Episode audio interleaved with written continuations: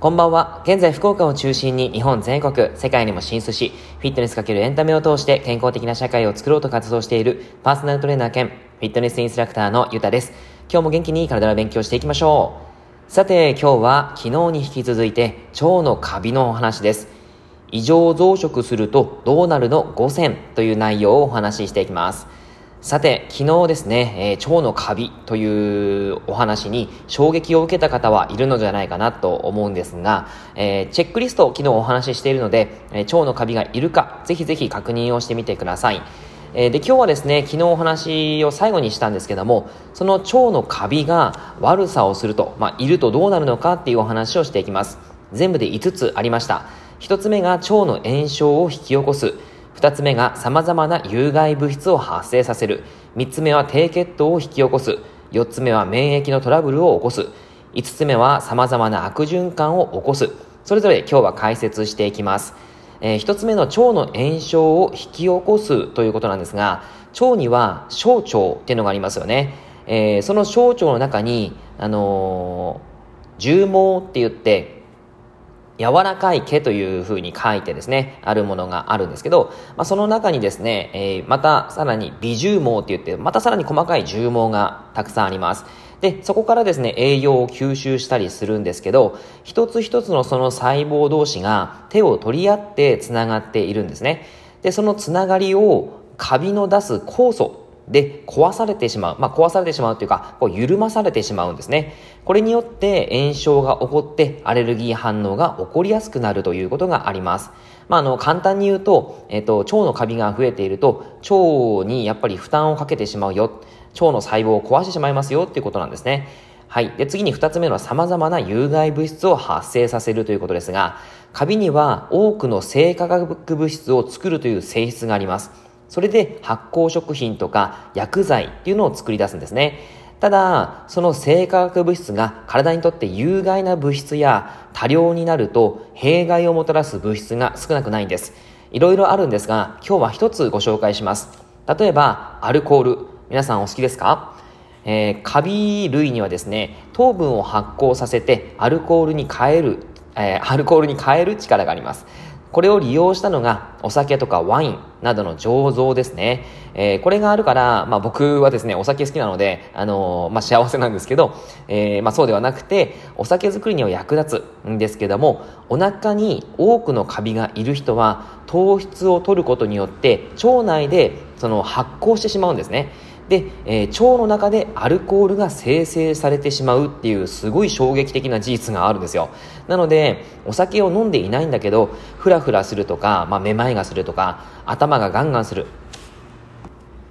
頭痛があるとか、吐き気がある、下痢がある、ゲップが止まらないとか、感情の起伏があるっていうような感じで、お酒を飲んだ時と似たような変化が起こっちゃうんです。まあ、ちなみにあの麻酔が効きにくい人っているんですけどお酒をよく飲む人にあることなんですがお腹にカビがいる人もあのこのお話ししたように、えー、麻酔が効きにくい方もいるんですね。なのでお酒飲まないけど麻酔効きにくい人はもしかしたら腸のカビを疑ってみるといいかもしれないです。はい。では次に3つ目。低血糖を引き起こす。えー、低血糖を起こして異常な甘いもの好きになるということがあります。お腹にカビがいると低血糖が引き起こされるっていうことです。これちょっと怖いんですよね。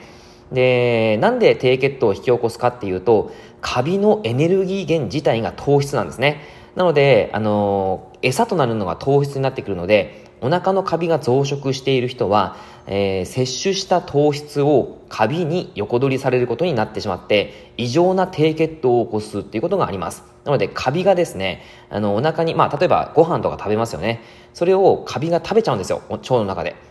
で、それが吸収されずに、あの、低血糖を起こしてしまうってことなんですね。はい。で、あの、低血糖になってしまうと、えっと、空腹、慢性の消化不良とか、あとは動悸がするとか、頻脈、息切れるとか、あとは神経過敏とか切れやすいとかですね、えー、かゆみがある、皮膚がチクチクするとか、あとは手足が冷たい、疲れやすい、忘れっぽいとかですね、えー、結構いろんな症状が出てしまいます。まあ、急激な重い低血糖で危険な状態の時は、ひとまず少量の砂糖とかを取って対処するんですが、甘いものがやめられない。それはもしかしたらお腹にカビが増殖した結果かもしれませんなのでねちょっとそれも疑ってみるといいのかなっていうふうに思います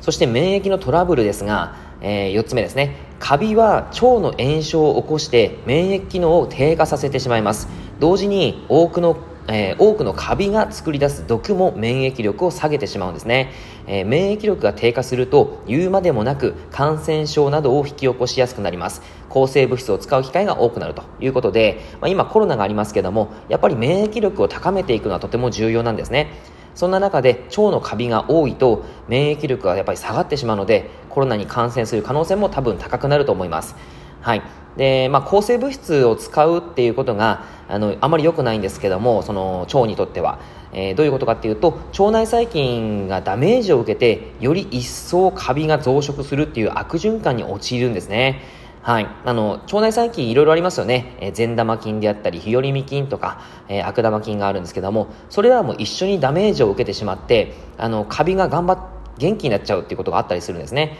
はい。なので、まあ、これがすごく良くないということです。で、あのセロトニンっていうのがあるんですけども、えっ、ー、と、幸せホルモンですね。えー、腸で作られてます。生体リズムを作って気分を整えて睡眠を司るとかそういった形のあのすごく重要なホルモンなんですけどもこれもですねお腹のカビが増えるとセロトニンがうまく作れなくなっちゃって不眠などの睡眠トラブルを起こしやすくなりますその影響で免疫力を低下させたりもするわけですね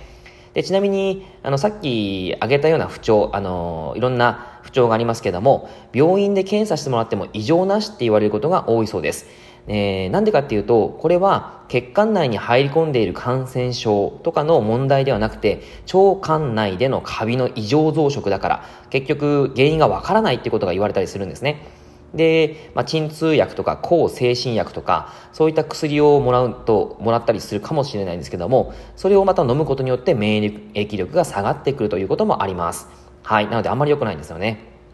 はい。で、最後の5つ目、えー、様々な悪循環を起こすということで、お腹のカビは大事な、えー、大事なミネラル不足が引き起こします。今日なんかいろいろと、あのー、言葉がちょっと、いろいろとやら乱高下してますね。はい。えー、ミネラルには鉄、銅、亜鉛、マグネシウムとか多くの重要な栄養素があります。役割としては酵素を活性化させるということがあるんですけども、その酵素はですね、ビタミンとくっついて体にとって大切な働きをしたりもします。でミネラルが不足してしまうと酵素がうまく働けなくて代謝機能を低下させてしまうということがあるんですね。であとは鉄は皮膚や粘膜の原材料となるんですが鉄が不足すると胃粘膜の機能が衰えて栄養の吸収障害が起こってしまうということなんですね。はい。まあ、さらに皆さんご存知でしょうか？鉄は赤血球の中にあって酵素、えー、酸素の運搬役をしているヘモグロビンの重要な構成要素なんです。はい。なので鉄はですね、あのー、赤血、まあ、血を作るというよりかは酸素の運搬役をしているヘモグロビンの、えー、構成成分なんですね。はい、それはちょっとあの覚えてもらうといいかなと思うんですが、鉄が不足すると貧血になるということで、まあ、酸素が運べなくなっちゃうからですね。で体に十分な、えー、酵素を行き渡らせられなくなっちゃうんですね。酵素とか酸素とかですね。はい。でお腹にカビが増殖していると、これらの大事なミネラル、たくさん今、あの、お話しした内容ができなくなっちゃう。ということで、カビの栄養分として消耗されるので、カビが作る有害物質の中にもミネラルの働きを阻害するものがありますから、やっぱりですね、ミネラルが不足してしまうということがあったりします。まあ、カビが元気になってしまうと良くないということなんですね。はい。じゃあ、えー、次回はですね、何がお腹のカビを増やすのかについてお話ししていきますので、えー、ぜひお楽しみにしていてください。えー、今日は以上です。内容がいいなって思ったら周りの方にシェアしていただくと嬉しいです。また、いいねマークを押していただくと励みになります。今日もラジオを聴いてくださってありがとうございました。では、良い一日を。